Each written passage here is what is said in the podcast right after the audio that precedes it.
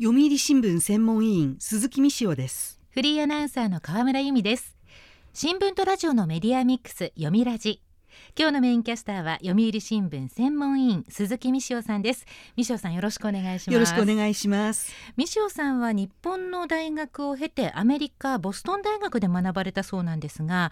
日本の大学とアメリカの大学大きな違いはどんなところですか？そうですね。当時は日本の大学は割と私たち毎日楽しく遊んで暮らしていたんですけども アメリカに行くともう限界かと思われるくらい課題が多くて、えー、もう毎日34時間しか寝ずに本を読んでたような記憶があります。そうです。卒業するのが大変だって言いますもんね、大変でした。え今日はそんな大学にまつわるお話です。今日のトークゲストご紹介しましょう。読売新聞教育部記者松本正則さんです。読みラジには初めてのご登場です。よろしくお願いします。よろしくお願いします。えまずは松本さんの記者歴を教えてください。はい。2009年に入社し甲府支局を振り出しに社会部や教育部で取材をしてきました昨年4月まで2年間長野支局に赴任していました。今年9月からは文部科学省の記者クラブに常駐し国の教育行政を取材しています。そんな松本さんとお送りする今日のテーマはこちらです。統合再編撤退？どうなる少子化時代の大学？ここ数年大学の再編や統合のニュースってすごく目につくようになってきましたよね。はい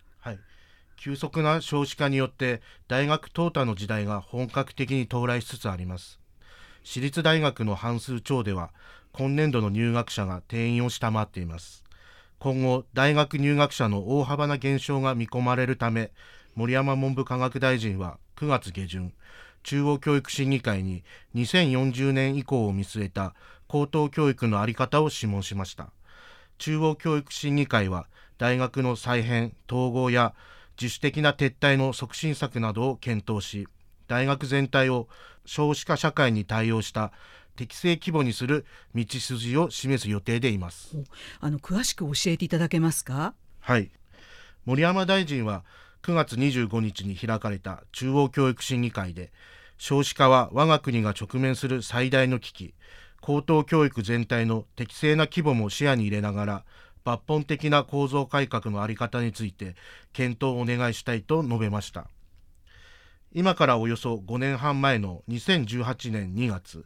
文部科学省が中央教育審議会に示した推計値は大学関係者に大きな衝撃を与えました。それは2040年の大学進学者数は2割減っておよそ50万6千人になるというものでした。2割も減ってしまうんですね。はい18歳人口は1992年の205万人をピークに減少し2009年以降は120万人前後で横ばい状態でした。しかし2018年からは再び減少局面に入ると推測されていました。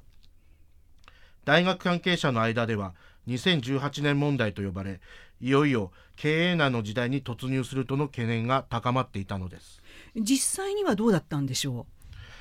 推測は間違っていませんでした。実際に2017年の120万人が翌年には118万人へと減少に転じました。中央教育審議会は2018年11月の答申で教育の質を保障できない大学は撤退することもあり得ると言及しました、はい、しかしその後も大学は増え続けていきます2018年に782校あった大学はその後も公立が9校私立が19校増え今年5月1日現在で810校に上っています。その一方で昨年の18歳人口は112万人まで落ち込んでいます。子どもの数は減っていて大学の数は増えていると、まあ、どう考えても辻褄が合わなくなっちゃいますよね。はい文部科学省は今年7月新たな推計値を中央教育審議会に示しました。それは2050年には外国人留学生らを含めた大学入学者数がおよそ49万9000人に減少するというものです。その上で国公私立大を対象に再編統合を後押しするような具体策を本格的に検討していくことを決めました、はい、今年に入ってからも東京の慶泉女学園大や兵庫の神戸海星女子学院大が来年度以降の学生募集の停止を相次いで発表しています。文部科学省の幹部はこれまでは大学の自治を尊重し国が一方的に再編統合を進めることはしてこなかったがいよいよ踏み込んだ議論をしなくてはならない。と危機感をあらわにしています。こうなってくると学生の取り合いになっちゃいますよね。こう大学側も学生集めに必死なんじゃないですか？そうですね。日本の大学生の7割が通っている私立大学では経営状況の二極化が進んでいます。首都圏の大規模大学では多くの学生を集めている一方地方にある大学や規模の小さな大学では学生集めに苦戦しています。私立大学への補助金の分配業務などを行っている私学事業団は8月入学者が定員を下回る定員割れについて私立大学の状況を公表しました。今年度に私立大学は過去最多の600校に上りましたが53.3%にあたる320校で定員割れが起きていました。定員割れが半数を超えたのは1989年度の調査開始以来初めてのことです。89年度というとちょうど平成元年ですからなんかすごい今大変な時期に私たちいるってことですね。そうですね。入学者の減少は収入の大半を入学金や授業料などに頼る私立大学の経営に直結します。入学者を定員数で割った定員充足率が50%を下回る私立大学も29校ありました。定員割れは地方にある規模の小さな大学で目立っています。なるほど。東日本にある私立大学の学長は取材に地方の私立大学は学部を新設したり廃止したりしても定員を埋めるのが難しい状況にある。個々の大学の努力だけではどうにもならないと窮状を明かしました。その一方で私立大学は見学の精神と歴史があり再編統合を進めるのは容易ではない地域の中で再編統合を調整するコーディネーターのような人材の配置が必要だと訴えます。あの私そもそもわからないんですけどもなんで子どもの数が減っていて大学入学者数は減るんじゃないかと思われているのに新設の大学が増えるんでしょうか？これはどういう仕組みなんですかね？一つには大学進学率の向上があると思います。また最近だとデジタル分野での人材育成を目指した新たな学部の創設やそれに即した大学の新設なども一つにはあると考えられます。なるほど。そういうことですね。いやでももう再編と統合は待ったなしという感じになっていますけれども、えー、引き続きちょっと現状についてまたお話を伺っていきたいと思います。読みラジ。今日のメインキャスターは読売新聞専門委員鈴木美潮さんゲストは読売新聞教育部記者松本正則さんです。テーマは統合再編撤退？どうなる少子化時代の大学？引き続きお話を伺います。少子化時代のこの大学の在り方については見直しですとかなんか対策を立てたりっていうことも始まってるんでしょうか？はい。今後の中央教育審議会で議論の中心となるのは大学全体の規模の適正化と再編統合を後押しするための具体策の検討です。年間3000億円にも上る私立大学への補助金分配の見直しも焦点の一つとなります。私立大学への補助金は学生数や教職員数に応じて配分が決定されていますが自主的に定員を減らした大学への助成を厚くする仕組み作りも検討します、はい、文部科学省は中央教育審議会の議論と並行して着手できるところから見直しや対策も進めています。まず2025年度に開設予定の私立大学を対象に新設の際の審査を厳格化します。文部科学省はこれまで教員の配置や施設教育課程などに法令上の問題がなければ新設を認可してきましたが今後は地域的なニーズや学生確保の見通しについて客観的なデータを示すことを義務付けました。つまりまずは大学が次々と新設されることにちょっとブレーキをかける感じですかね。そうですね。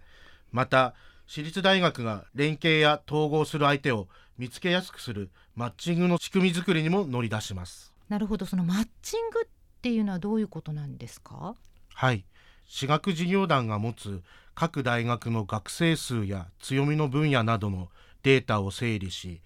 連携や統合を希望する大学が相手の大学を見つけやすくするような仕組みのことです、はい、文部科学省は来年度からシステム作りに着手していきます。なるほど。今あのマッチングアプリってありますけれどもそのマッチングアプリと同じようにこう中に立って仲人さんというかコーディネートするような方がいらっしゃってでお互いに連携や統合をする大学を見つけやすくするということですね。そのようなイメージです。はい、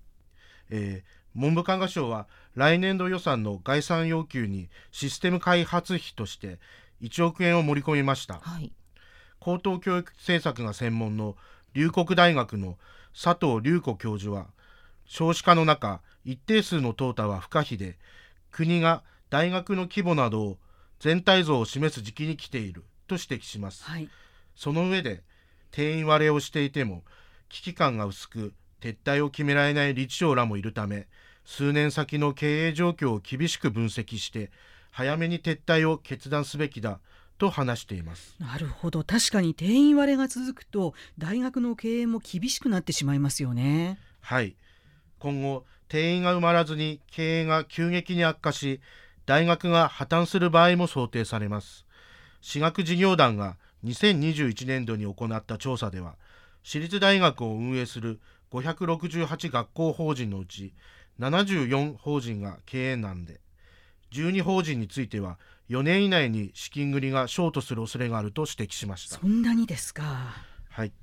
私学事業団はこの年学校法人の経営改善を指南するハンドブックを作成しました。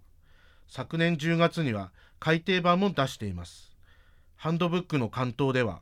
入学定員を充足していない大学は増加傾向にあり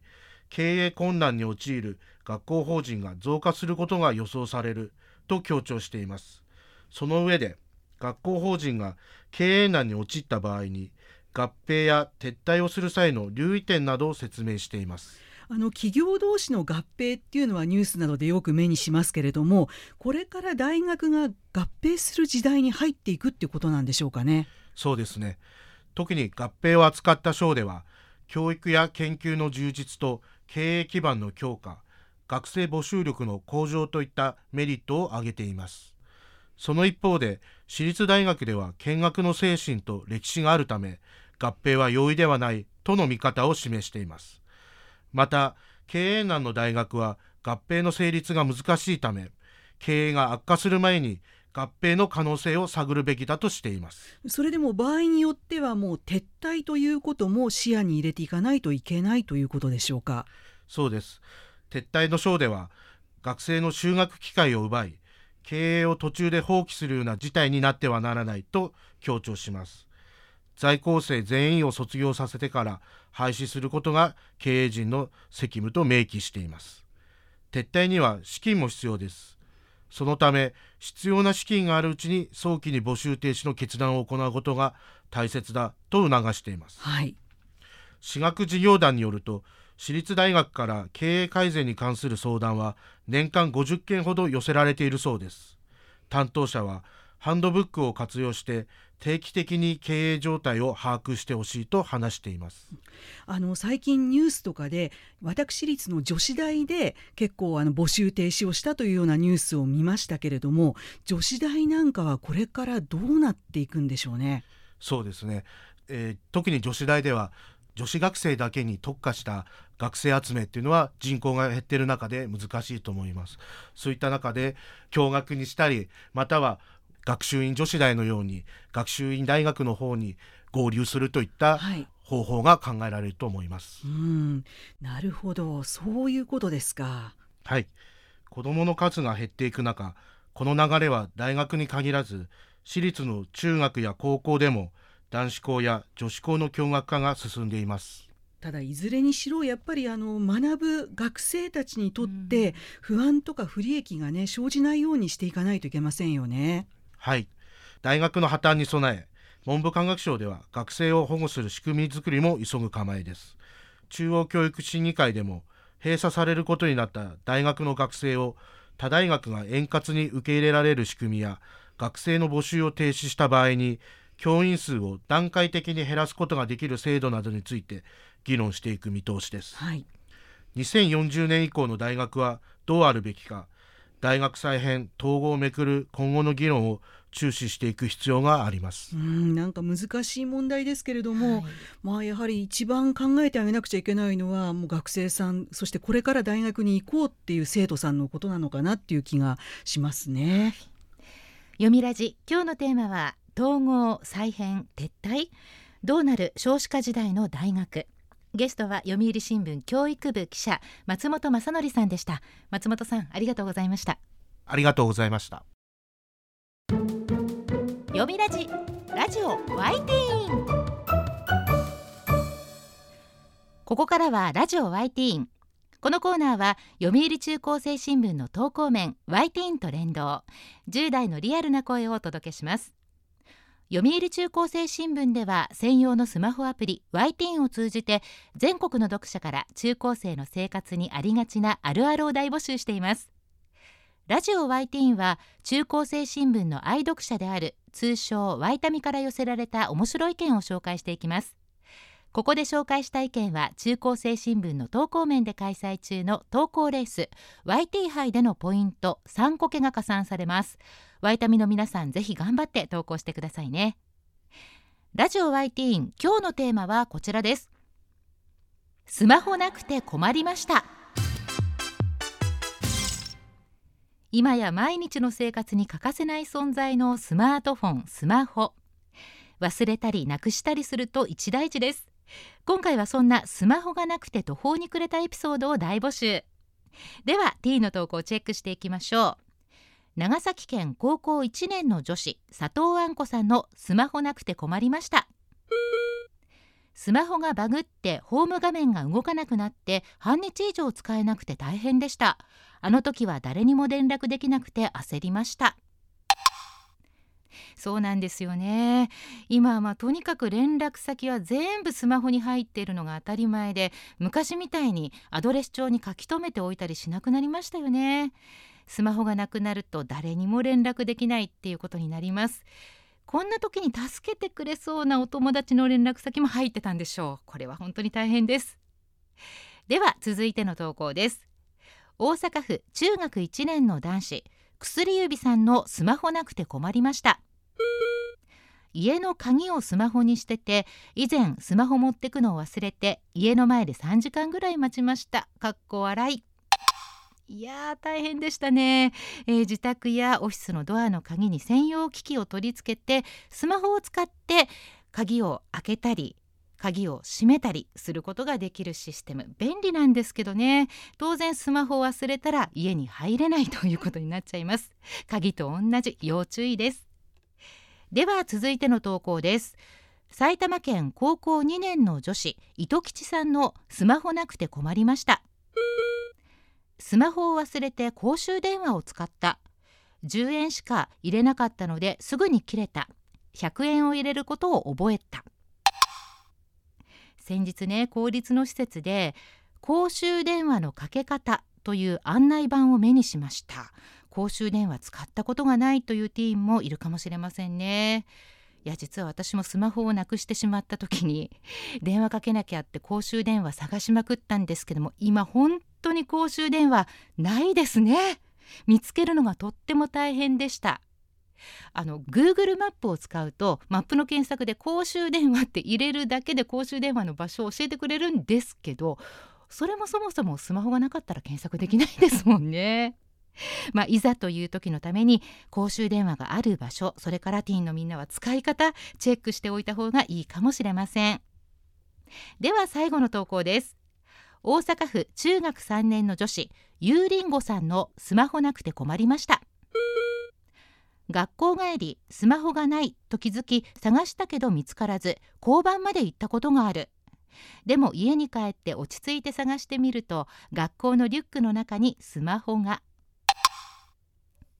探していると見つからない。探すのをやめると出てくる。これはなくし物あるあるですよね、まあ、交番まで行っちゃったということはゆうりんごさんにとっては大事件でしたね。もう本当にスマホをなくすと一大事。忘れたりなくしたりすることがないようにお互い気をつけましょう。ということでラジオ YT 今日のテーマはスマホなくて困りましたでした。読売中高生新聞は社会の最新トレンドを学べるニュース記事から受験に役立つ学習情報など10代の心を刺激するコンテンツ満載です。詳しくは読売中高生新聞のホームページや X、インスタグラムをご覧ください。来週のテーマは過去と未来もし行けるならです。ラジオ YT 来週もお楽しみに。週刊ニュースラジオ読みラジお別れの時間です。今日は大学の統合再編のお話でしたけれども三塩さんいかがでしたか、うん、今日伺ってて思ったんですけれども、はい、もう大学のことだけではなくてね小学校から大学大学院までこの全部を見据えて教育をどうしていくかっていうことを考え直す時期に来てるのかもしれませんね。そうですね。三塩さんありがとうございました。ありがとうございました読みラジ。来週のメインキャスターは引き続き鈴木美潮さん。トークゲストは読売新聞紡ぐプロジェクト事務局長の内田よし子さんです。5周年を迎えた紡ぐプロジェクトについてお話を伺います。どうぞお楽しみに。読みラジまた来週。